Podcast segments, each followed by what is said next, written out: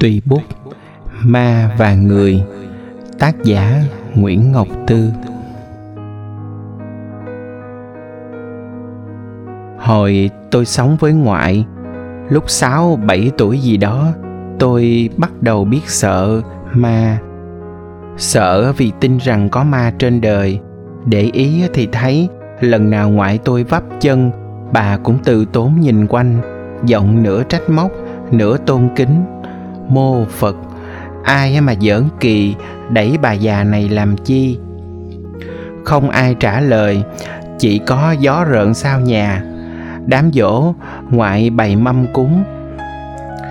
Lúc dâng ba cây nhang nghi ngút khói ngang trán, ngoại lăm răm vái, có kinh có kệ, có dò có dọc, như thể người nào đó đang ngồi chình ình trước mặt.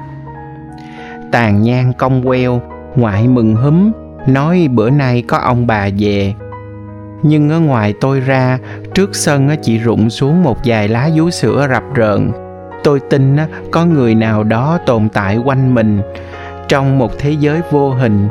Dù ngoại không hề dọa ma, vì vậy suốt những năm sống với ngoại trong khu vườn gần chết chẹt, tôi chẳng bao giờ lẻn ra vườn, bởi ghê cái ao trước đây có ông lính Cộng Hòa say rượu té chết.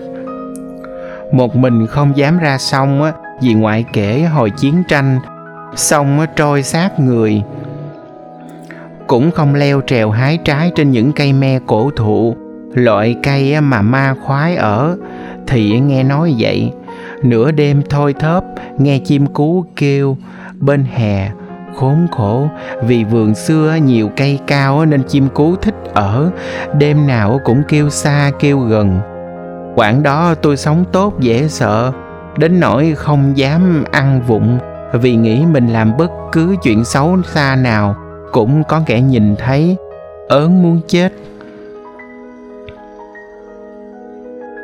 Ma đem lại cho tôi rất nhiều cảm xúc mãnh liệt, tình yêu cũng gần giống như vậy.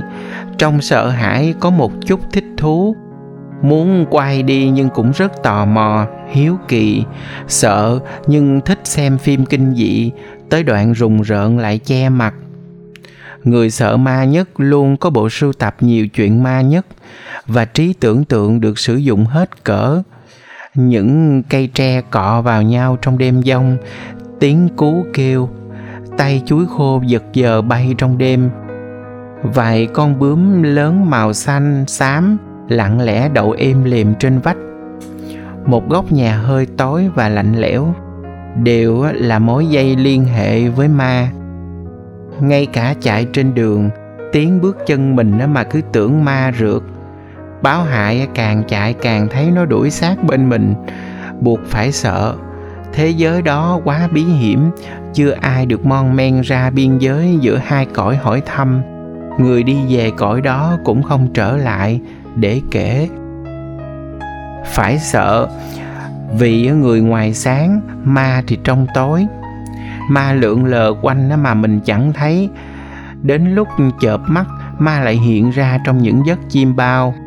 Tôi cũng như nhiều người chưa thấy ma bao giờ, nhưng nghe kể chuyện đã thấy ám ảnh, hãi hùng. Người đời thêu dệt hàng ngàn câu chuyện ma khác nhau, nhưng đối tượng chính thì giống hệt. Thường là những người phụ nữ xinh đẹp, mặc toàn đồ đen hay đồ trắng. Có lẽ là thế giới đó không có chuộng mót. Chưa nghe ma mặc áo chim cò, áo yếm hoặc là váy ngắn. Tóc thì đen dài, và khi muốn làm con người sợ hãi, ma khoe cái lưỡi dài, đỏ lờm. Ma hay giật giờ than khóc trên những cây cổ thụ, hay mời người ăn bánh. Trong khi tỉnh ra thì thấy bánh là bùn. Rất nhiều chuyện ma kể đứng bên đường quá gian xe những người đàn ông, rồi biến mất bằng nhiều cách, hoặc đi vào ngôi miếu cổ nào đó, hoặc lặng lẽ tan đi mặc cho anh nọ vẫn nói quyên thuyên đằng trước. Những câu chuyện ma bắt đầu làm cho tôi thấy thích thú, đơn giản vì tôi hết sợ. Tôi không tin tuyệt đối vào sự quyền bí, nếu có thì ma đâu á. Ma đâu có sao không dặn cổ bọn người xấu đang nhởn nhơ giữa đời kia. Hiểu ra điều đó, tôi tiếc vì mất đi một lý do để mình sống tử tế.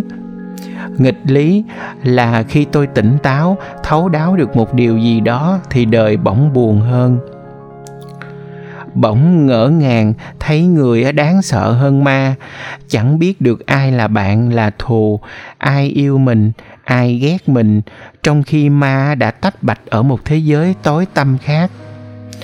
Nói tới ma biết ngay là giặc, còn người thì lẫn lộn trắng đen, khó nắm bắt.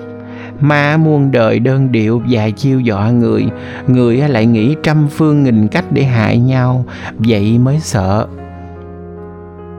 Phát hiện ra điều này, tôi buồn suốt một khúc thời gian, ganh tị với ganh tị với kẻ sợ ma, rón rén trong buồn cười mà hạnh phúc. Tháng giêng rồi, tôi đi hát chơi. Nghe nói nhà trọ xây trên nền nghĩa địa cũ, cả đêm hai đứa con gái cùng phòng mở đèn sáng rực, nghe gió rít qua khe cửa sổ, trằn trọc chờ ma. Báo hại tôi ngủ không được, trăn trở nghe bụng cồn cào, tôi mò ra quầy bar, mua ly sữa nóng. Anh chàng trực quầy cao lớn đang ép nước trái cây. Lúc anh ngẩng lên, tôi giật mình trước nét mặt đẹp, rất nam tính nhưng lạnh tanh, thật ngầu. Lúc ấy tôi bị bội thực những nụ cười giao đãi nên thấy thích anh chàng này.